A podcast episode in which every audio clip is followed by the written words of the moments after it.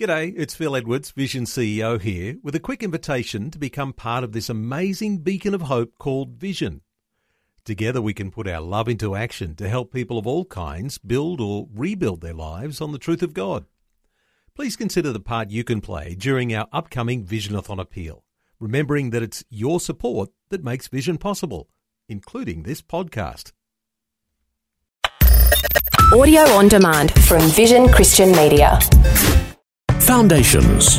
The Bible says that there is no God. Of course, the words before it says the fool has said in his heart there is no God. But you take a verse out of its context and you can make the Bible say anything you want it Yeah. to. So it's important. Context, context, context, always. Foundations. Understanding the Jewish foundations of our Christian faith. With Robbo Robinson and Mandy Warby. Well, over the past week, we've been learning about the Jewish Hebrew foundations of the Christian faith, the origins of our Bible, and how trustworthy it is. And perhaps it could be a good opportunity for us to sum up the week once again with why the Hebrew foundations of the Christian faith are so important. How would you summarise that, Mandy? In 30 seconds. In, uh, you know, uh, to summarise it, I is pretty hard. That's why it's taken us a week Yeah, to talk right. about it. But the thing is, again, I'll go back to the very first scripture that we talked about in our first episode together, and that was 2 Timothy two fifteen. It says, "Be diligent to present yourself approved to God as a workman who does not need to be ashamed, accurately handling the word of truth." So, if the command is to be accurate with something, it means that there's a possibility that we could be inaccurate when we're handling it. The word for accurately in the Greek is, and I don't speak Greek, so I'm probably going to really butcher this word, orthomateo. I think is how you say it in the with an Aussie accent. That's how I'd say it. Um, and then that means to make straight, to teach truth directly and correctly, or orthodox, to be orthodox. Mm. It's the same word that we use, or is the root word for an orthodontist. Who makes teeth Oh, straight? clever, yeah. About keeping everything straight, and it means not deviating with any kind of weird doctrine or extra biblical doctrine or anything. It means being straight. Mm-hmm. Yep. But that also means that if you're going to keep it straight and you want to be accurate, you've got to know what the context is. You've got to know what they're actually talking Mm. about. Because if you come up with your own, you, you, there's a, exegesis is a is a word that's used in interpreting scripture, and exegesis means studying what it means. So that you know what the word says. Yeah. Eisegesis is where we take a meaning and we push it into the text and we say that this is what it means. Yeah. And it's from ourselves. Yep. And then, you know, somebody else came up with another one that says, um, narcissism. It says that you push yourself into the Yeah. scripture all the time. So it's all about me. No, that's So- good. Well, I remember my uh, at a Bible college uh, lecturer that I had would talk about sort of shoehorning the Word of God. That's a bit that eisegesis, isn't it? You sort Yeah. of try to squeeze it in and make it make it fit, even where it actually doesn't uh, work in there. Precisely. And it's because people just take something out of its context, even if you just take it out of the whole passage. Hmm. It's like I could I could prove to you that the Bible says that there is no God. Yep, if you take things out of context, Exactly. in isolation. Yeah, Yeah. but the, of course, the words before it says the fool has said in his heart there is no Yeah. God.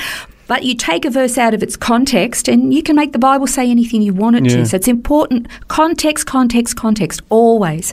So when it comes to the Jewishness or the Hebrew foundations of the Christian faith, it's important to understand there's a few things to just re-emphasize that we've looked at all this week, and that is that Jesus was and he remains a Jew. Hmm. He's called the King of the Jews. That's right. And when he comes back, he's coming back to Jerusalem, which is in Israel, which is in the Middle East. Mm-hmm. The capital of Israel, The just quietly. capital of Israel. Woo! Every single apostle was Jewish. Mm-hmm. Abraham was the very first Jew. Isaac and all his descendants after him are Jewish. All the Old Covenant or the First Covenant prophets, apart from one Gentile prophet named Balaam, they were all Jewish. All the First Testament, Old Covenant kings of Israel and Judah were Jewish. And uh, all of the Old and New Covenant scriptures were written by Jews, except for Daniel chapter 4, which was Yep. written by King Nebuchadnezzar. And the scriptures that Jesus and the apostles taught from were the Jewish Old Covenant, First Covenant scriptures. The whole thing is Jewish Yeah. from start to finish. And the Bible tells us that we are grafted in. We Yeah. don't have to become ethnic Jews, but we're grafted in. But then people would say, well, why on earth did the do we not hear of this? Why is this not taught? Why don't we know? Well, uh, particularly here in Australia, where we're so far removed from where the original Bible lands were, most people are unaware of the deliberate actions of some of the early church fathers to sever any Hebrew or Jewish connection from the Christian faith. And I want to read an excerpt from a letter that was written by Emperor Constantine. It was in the year 325. It was at the Council of Nicaea. We've all heard of the Nicene Yeah. Creed, which is a fabulous creed, I might add. But he then wrote to a lot of the bishops and, and ministers and whatnot who were not at that council. And I'm just going to read just a couple, a, a few short portions from it. But this, because there was division at the time when they were to celebrate Easter. Okay, um, the Eastern Orthodox would celebrate it at one date, and then the Western Church would celebrate at a different date.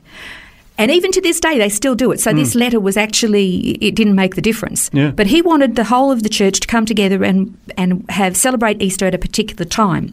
And this is just a few excerpts on what he said and how he related to the Jews. He said, We ought not, therefore, to have anything in common with the Jews, for the Saviour has shown us another way, our worship following a more legitimate and more convenient course, the order of days of the week. And consequently, in unanimously adopting this mode, we desire, dearest brethren, to separate ourselves, for it is truly shameful for us to hear them boast that without their direction we could not keep this feast.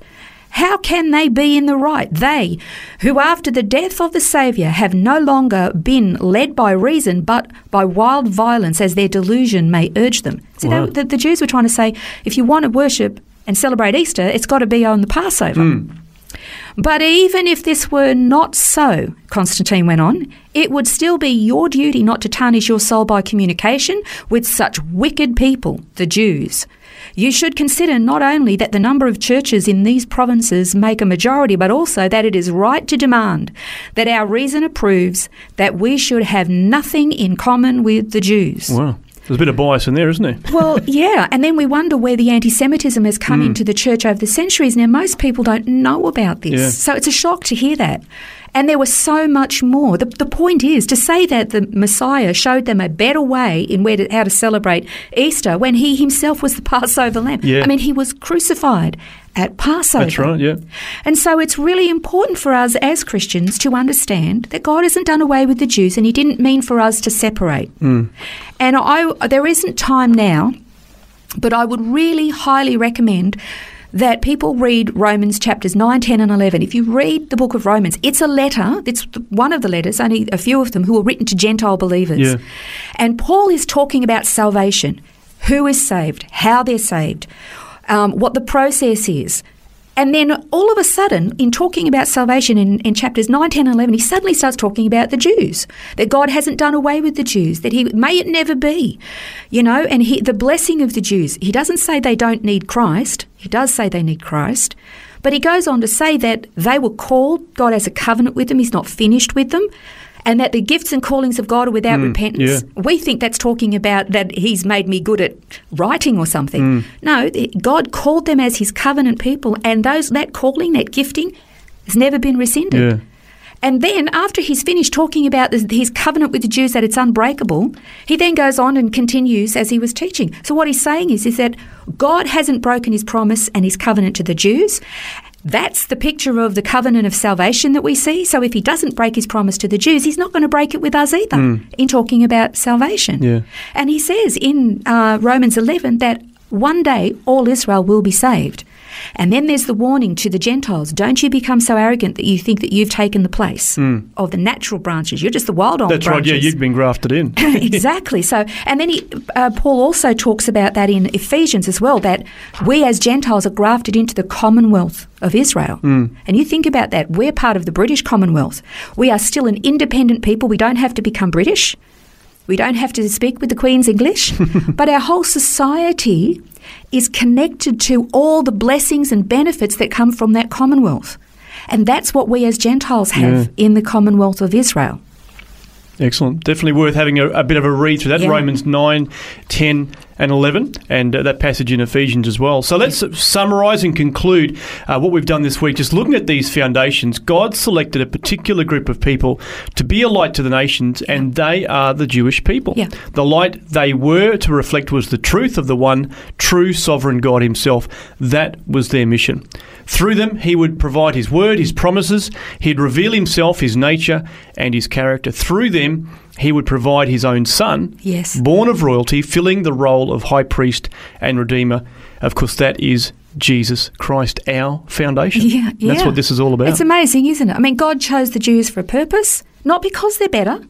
You know, He calls them a stubborn and stiff necked people. But if Yeah. He'd chosen Australians, He would have called us a stubborn and stiff necked people. They're human beings. Yeah. But He chose them for a purpose, and they have done what He called them to do.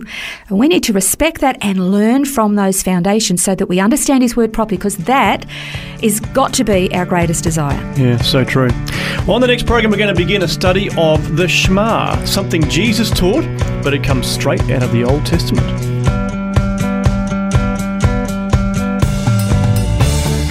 This has been Foundations, a look at the Jewish foundations of our Christian faith. For study notes, resources, and more, see vision.org.au slash foundations. Thanks for taking time to listen to this audio on demand from Vision Christian Media. To find out more about us, go to vision.org.au.